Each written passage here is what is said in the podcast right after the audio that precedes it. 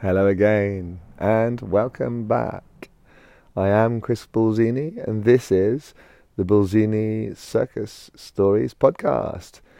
You are listening to episode four, and it's part three of The Great Farini. Um, so I'm going to get right in there today. I'm going to tell you uh, about one of the most exciting and significant moments in his career. Uh, it's really his performance debut. I mean, Farini had done stuff. Uh, he finally did get that rope rigged to his father's barn, um, and he did some stuff uh, for the for the local villagers uh, at his farmyard, um, at his his parents' farm. Uh, but to be allowed by the mayor of Port Hope to actually string a rope between two buildings um, and entertain the whole town uh, didn't happen until this this moment, this story. Um, so just I mean, quickly to sort of touch in on my own debut. I've, I've mentioned before how I I first trod a rope for the Invisible Circus in Bristol about 2009, and not long after, uh, within a year or two, I I actually got invited to go to Macedonia. Um, yes, sunny Macedonia in Skopje. Uh, they had an amazing buskers festival, an international buskers festival, and I got contacted directly by a guy called Pane, uh, who, as well as being a puppeteer, uh, who had uh, earned money on the streets of Japan, I think. Uh, he'd travelled extensively. He'd been in Canada a lot, I think, as well um, and then come back to his life in Macedonia and, and, and set up a busking festival with the support of the local mayor. Uh, and so he very graciously, I was I was pleased to be contacted directly by him out of the blue and got invited to go and walk on a tightrope down there. And I thought, wow, um, you know, cool. Yeah, I'd love to. Uh, that's my dream. That's the thing I'd most love to do. And we spent a little while um, negotiating the details and fees and transport and who's going to set up the wire and will it be safe and all that stuff. Uh, and at the end of it all, I said to him, I said, "You do know I'm not I'm not really trained as a high wire walker. I'm I'm a slack rope walker." Um, and he said, "Yes, yes, actually I know, uh, but we believe you can do it." And I was really, uh, I was really flattered. And I thought, well, crikey, you know, if he believes I can do it, I suppose I can. Um, and it's like that, isn't it? Sometimes we need, um, for our own self belief, you know, there is that self doubt. There is that moment of like, I don't know, I don't know if I can do it.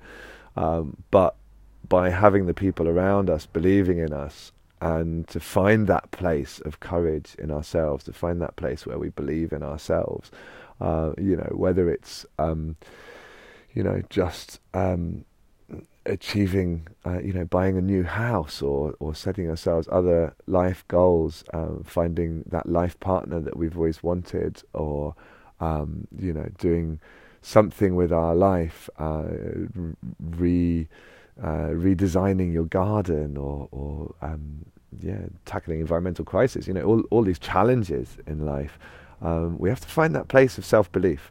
Um, and often we can be really supported by the outside. So, yeah, I just say it's really worth looking for those signs of, I think, you know, people believe in us. Even when we don't believe in ourselves, people believe in us.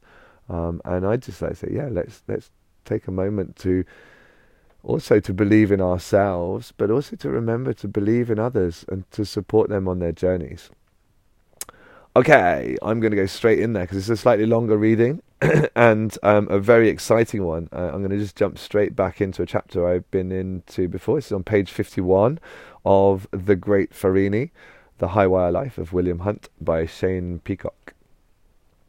It was down at the foot of Walton Street, on the northwest side of the bridge, a four story brick structure occupied by Crack and Gillespie Dry Goods Company as Farini looked up to its peaked roof and then down to the rocks at the bottom of the clear stream, the reality of his task was suddenly all too palpable. He could see across an open expanse of some two hundred feet to another four-story brick building on the east side of the creek. The distance and height daunting. A fall would kill him, or cripple him for life. He climbed to the roof and looked down and felt truly frightened. They went on with their task, attaching small guy lines to the main rope, hauling it up, passing it through trapdoors in the two roofs, and fastening it to the timbers that ran perpendicular under the roof beams. This way, it was reasoned, his weight, when pressing down on the rope, would pull sideways on the entire roof. When everything was secured, he went home to the country to try to sleep. Saturday, October the 1st, 1859, was a favourable day for walking a high wire in Port Hope. Unremarkable in temperature and wind speed, Signor Farini's grand ascension was to commence at four o'clock. But several hours ahead of time, the streets became noticeably busy, and by three o'clock spectators were packed into any place that gave a good view of the rope. Smith's Creek flows through the town and into Lake Ontario at about 90 degrees and is the centre of a valley on whose basin and hills Port Hope was built. Walton Street Bridge intersects it at the centre of town. People now filled the bridge, dam- jammed northward on the east bank, stood shoulder to shoulder on the side of Protestant Hill, from which powerful old St. John's Anglican Church surveyed the realm, and covered the rooftops of every available building. To the west, Walton was one dense mass of spectators, all the way up its hill. The enormity of the crowd stunned Farini and his backers, for despite their boastful predictions, they hadn't anticipated such a throng. It was being said that many came to see him fall, and this kind of show drew that sort of spectator, but not everyone had a, such bloodthirsty motives. A typical Canadian curiosity had been put in motion after folks read it in the guide that Farini was a local man. They wanted to see if one of their own could do what the famous Blondin and other exotic people were doing in far off places. In moments, they would find out. The crowd that day was a mix of almost every sort of upper Canadian. There were many faces of farmers, children, merchants, city councillors, and society ladies, as well as the hard drinking young hooligans who came looking for brawls and other fun, and wanted to see if Farini had any nerve. Tall black top hats, fancy and plain bonnets, and the caps of boys were thatched together in the solid mass below the rope.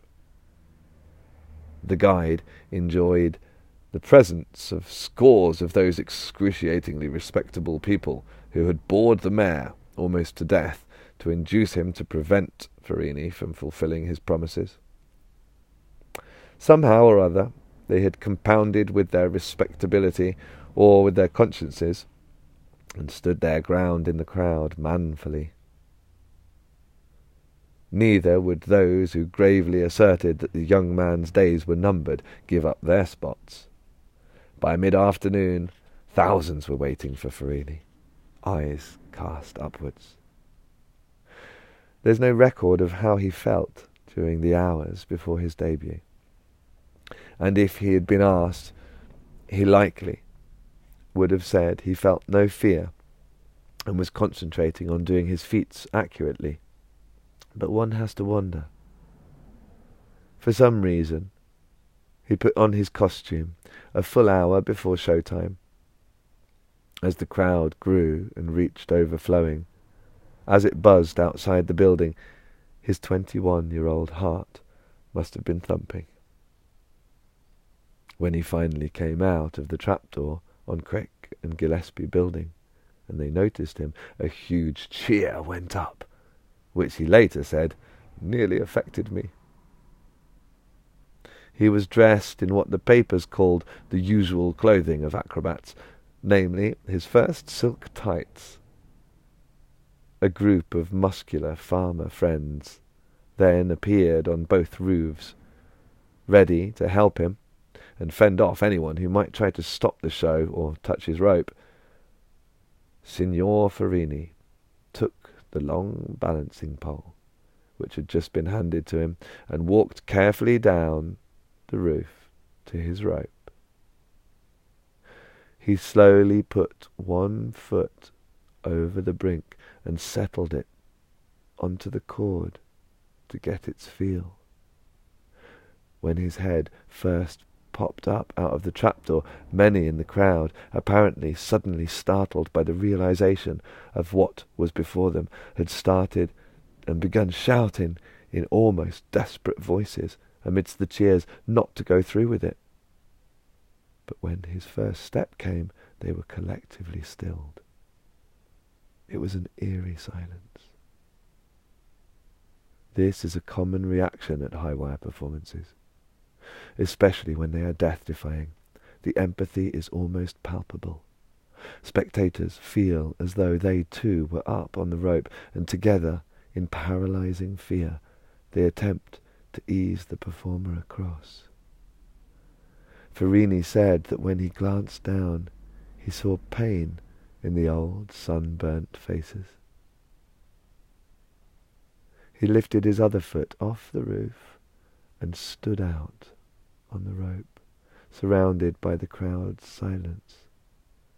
The next few steps were slow, but he didn't shake. He kept going without pause, moving steadily until he was all the way to the centre, directly over the river. Over the river. If he indeed had been nervous before, he seemed supremely confident now. But suddenly there was an unforeseen problem. Without warning, the rope slipped under his weight and began to sway. The crowd felt themselves falling. Farini halted, steadied the rope with his powerful legs, and continued along the incline to the other building. People looked up at the bottoms of his feet and marvelled. It seemed like a dream. A man virtually suspended in mid-air a fantasy in three dimensions. When he reached the building on the east side and got onto the roof safely, applause erupted from the crowd like thunder and rang up and down the street. As Bill Hunt revelled in it, on the ground, people felt an enormous sense of relief, as though they too were safe now. So that's a little moment of Bill Hunt's first experience in front of a crowd, and normally I leave it with this story, but I just I just wanted to share with you my own experience there in Macedonia. And I'd gone to Skopje, and I'd I'd, I'd walked ropes before, as I told you, and I'd, I'd, I'd actually done them first of all with a safety harness. Um, and then in Macedonia, the first couple of nights, I also did with a safety harness. Um, and I'd I'd been building up to a place where I wanted to do what is traditionally um, the way that it's done with high wire, and that's without a safety harness. And that can only be done when you're very highly trained in being able to catch the rope and save yourself in the event of difficulties, wind blowing or other challenges. Um, and I, yeah, I'd just like to share that when I did that in Macedonia for the first time, I took off my safety harness and I did that same performance. I did that same performance about 25 foot high and in front of several hundred people. And I can really, you know, I love the way that Shane writes that story because I can really relate to the way that the audience stills, the silence that sweeps across the crowd, and the exhilaration as a performer, the, exor- the exhilaration and the way that one feels deeply and truly in the moment. Um, yeah, it's it's such an honor to be able to do what I do, and I feel like I get to truly live um, because of that that presence, that meditation of full presence as I'm there on the rope. So, everyone, thanks for listening, and I hope to have you back very, very soon for the next instalment. We're going to do a couple more of the Great Farini, one or two more for now, and then we're going to move on to another um, circus impresario, another rope walker. Uh, please stay with the podcast and enjoy. Any feedback is welcome, and uh, there should be by now a button set up to donate. If you feel like donating, feel free to. No obligation. I'm really happy that you're listening. Um, and yeah, please feel free to contact me uh, through my website uh, or Instagram or Facebook with any questions. Uh, and particularly if you have any ideas yourself of a of a place that's a good spot to string a high wire.